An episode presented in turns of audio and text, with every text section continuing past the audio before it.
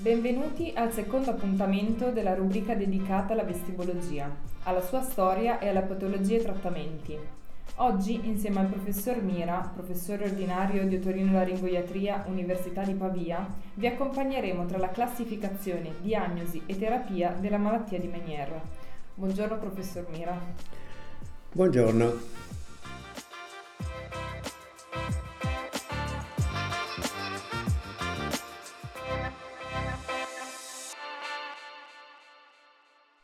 Iniziamo dalla base. Che cos'è la malattia di Meniere? È una malattia dell'orecchio interno, del labirinto, e curiosamente è una malattia che ha un padre e una data e un luogo di nascita.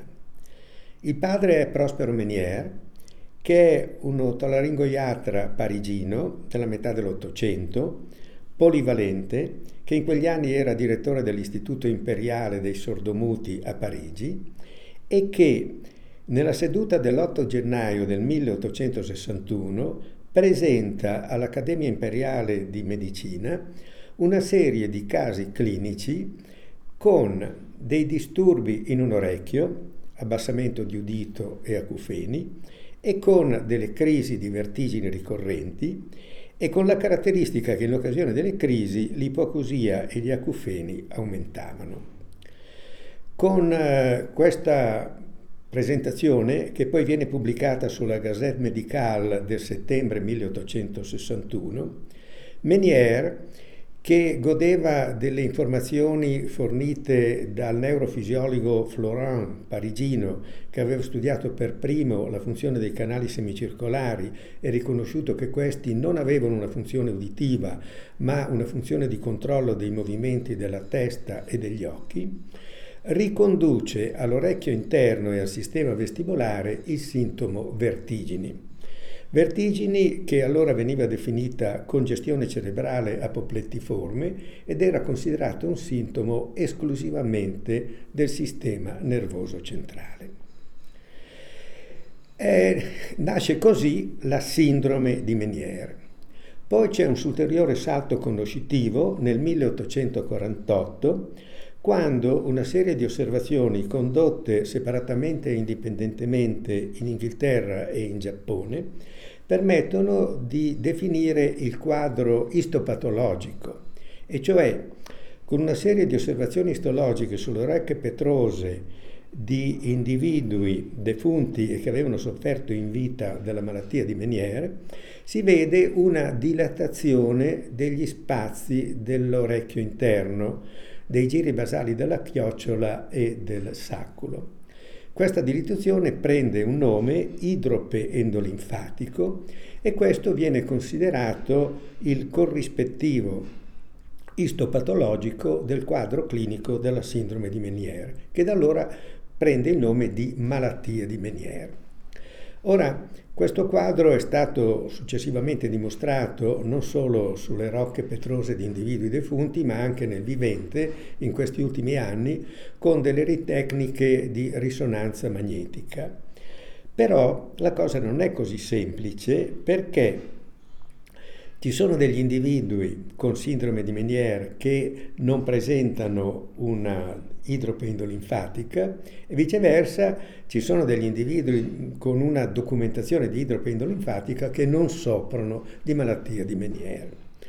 Quindi oggi, proprio per la mancanza di questa correlazione, si pensa più genericamente che la malattia di Meniere sia dovuta a degli episodi transitori di aumento della pressione dell'endolinfa negli spazi dell'orecchio interno e che questi aumenti di pressione possono essere dovuti a cause molteplici, in gran parte sconosciute, che portano nel tempo a questa dilatazione. Molto recentemente la scuola spagnola, con gli studi di Lopez Scamez, ha praticamente eh, riportato il concetto di malattia al concetto di sindrome, ritenendo che la, il, la, insomma, la Meniere è un fenotipo complesso in cui si individuano diverse forme. Una forma familiare, una forma correlata con l'emicrania, una forma correlata con disordini immunologici, una forma sporadica, una forma ritardata. E questo è l'attuale stato delle nostre conoscenze. E allora oggi come si arriva alla diagnosi della malattia di Meniere o sindrome di Meniere?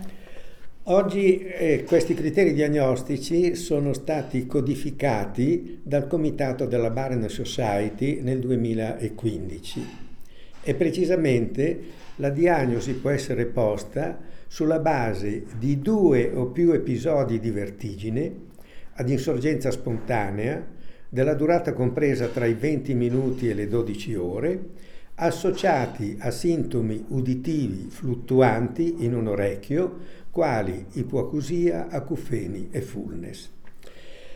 Eh, per la diagnosi di malattia di Meniere definita è necessario che almeno in un'occasione, in concomitanza o dopo un episodio di vertigini, ci sia una documentazione con un esame audiometrico di una ipoacusia neurosensoriale sulle frequenze basse o medie. Per la diagnosi di malattia di Meniere probabile, questo esame audiometrico non è necessario ed è sufficiente la storia clinica. Quindi, come potete vedere, per arrivare alla diagnosi di Meniere non è necessario un esame vestibolare, non è necessaria una diagnostica per immagini, non sono necessari esami di laboratorio. Quindi non sono proprio necessari altri esami?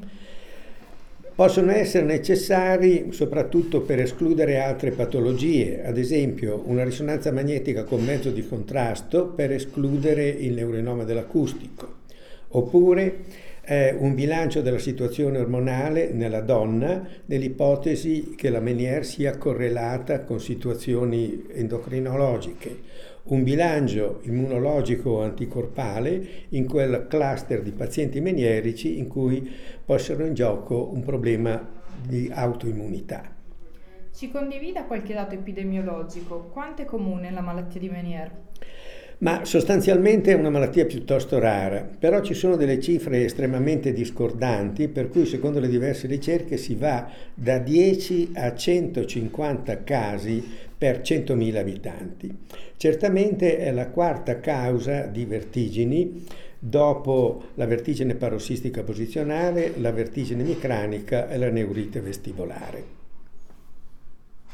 Per quanto riguarda le variabili demografiche, ci sono differenze a livello di sesso, età e monobilateralità della malattia? Dunque, diciamo che la Meniere insorge solitamente nell'età media della vita, tra i 40 e i 50 anni è leggermente più frequente nella donna, deve essere considerata una malattia monolaterale, eccezionalmente è bilaterale, cioè interessa entrambe le orecchie all'esordio, mentre nel corso del tempo ci può essere un interessamento anche del secondo orecchio, sia con sintomi clinici, sia con sintomi rilevabili strumentalmente con un esame audiometrico o un esame vestibolare. Come evolve la malattia di Meniere nel tempo? Allora, è giusto classificare diverse fasi. Abbiamo una fase iniziale in cui ci sono delle vertigini isolate e delle fluttuazioni uditive associate a queste vertigini con un ritorno alla normalità audiometrica con la risoluzione delle crisi. Da notare che l'esordio può essere concomitante, cioè vertigini e sintomi uditivi correlati, oppure cioè esserci una dissociazione e in questo caso il più delle volte i sintomi uditivi precedono la comparsa delle vertigini e in questi casi si usa anche il termine di idropendolinfatica. Più in là si passa a una fase florida che è dominata da crisi vertiginose subentranti, con un andamento che però spesso è molto variabile, spesso imprevedibili, e in cui le fluttuazioni uditive con la risoluzione delle crisi però non ritornano più alla norma ma compare una progressiva ipoacusia sui toni gravi e medi. Più in là si entra in una fase torpida in cui il numero e l'intensità delle crisi vertiginose si va gradualmente riducendo, ci sono dei lunghi periodi di instabilità Eh, l'ipoacusia in genere si allarga anche alle frequenze medie e acute con una curva di tipo piatto e una perdita intorno ai 60 decibel e infine verso gli ultimi anni ecco, le crisi vertiginose tendono a scomparire, ci possono essere delle crisi di tipo otolitico, la cosiddetta crisi di Tumarkin, ci possono essere delle forme di vertigini posizionali e poi si arriva ad un grado finale di instabilità persistente praticamente per la perdita della funzione vestibolare dell'orecchio interessato. Quali sono i trattamenti indicati in questi casi? In occasione delle crisi è necessario controllare i sintomi, i sintomi neurovegetativi, la nausea e il vomito e quindi vengono indicati, consigliati farmaci cosiddetti vestibolo soppressori o antiemetici. Ma che cosa si può fare per la prevenzione delle crisi? E qui cominciano i punti interrogativi. A mio avviso un trattamento medico di fondo di prevenzione delle crisi non esiste, o meglio, ne esistono tanti, ma nessuno di questi ha oggi delle valide esigenze, delle precise e valide evidenze scientifiche. Cito la dieta iposodica, la dieta iperidrica, l'uso dei diuretici, l'uso della betestina, l'uso dei fattori antisecretivi.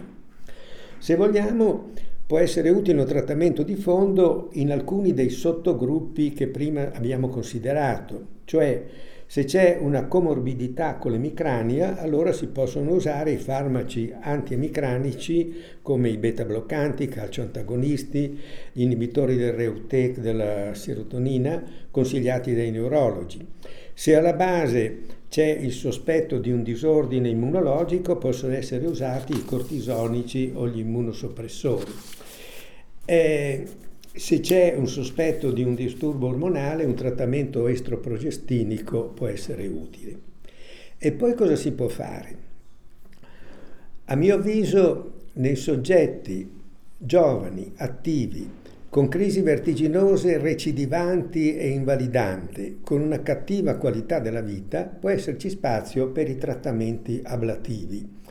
Trattamenti che possono essere chirurgici o anche medici e che in un primo tempo si proponevano di abolire la funzione vestibolare del labirinto malato con una labirintectomia o con una sezione del nervo vestibolare o con una soppressione chimica con l'uso di farmaci ototossici. Oggi eh, il trattamento chirurgico si riserva a casi eccezionali, mentre si fa uso molto spesso della gentamicina intratimpanica, che è un farmaco con un'azione mm, ototossica in un certo senso, ma che si propone non l'abolizione della funzione vestibolare, ma il controllo delle crisi vertiginose con dei protocolli di terapia a basse dosi, distanziate nel tempo e su richiesta del paziente. In questo modo, a mio avviso, sulla base della nostra esperienza, si può avere un controllo superiore al 90% delle crisi vertiginose con effetti collarcari minimi. Un'alternativa può essere l'uso di cortisonici anche per via intratimpanica eh, prima di passare, se necessario, alla gentamicina. Per gli acufeni si può fare poco o niente, per l'ipocusia poco si può fare se non l'uso di protesi acustiche che peraltro sono di non facile applicazione perché il campo di comoda mobilità è molto ristretto. Nella fase finale torpida rimane solo un trattamento riabilitativo per la instabilità. E per finire, siccome c'è la malattia di Meniere per le sue caratteristiche ha un forte impatto emotivo, un trattamento ansiolitico e antidepressivo di supporto può essere utile in molti casi. Davvero interessante. Ringrazio il prof Mira con cui ci incontreremo nuovamente nella prossima puntata per parlare della vertigine parossistica benigna. Per approfondimenti su questi temi potete trovare ulteriori contenuti nella sezione Otologia e Neurotologia di orl.news. Per spunti o riflessioni contattateci su orl.news/contatti. Alla prossima puntata.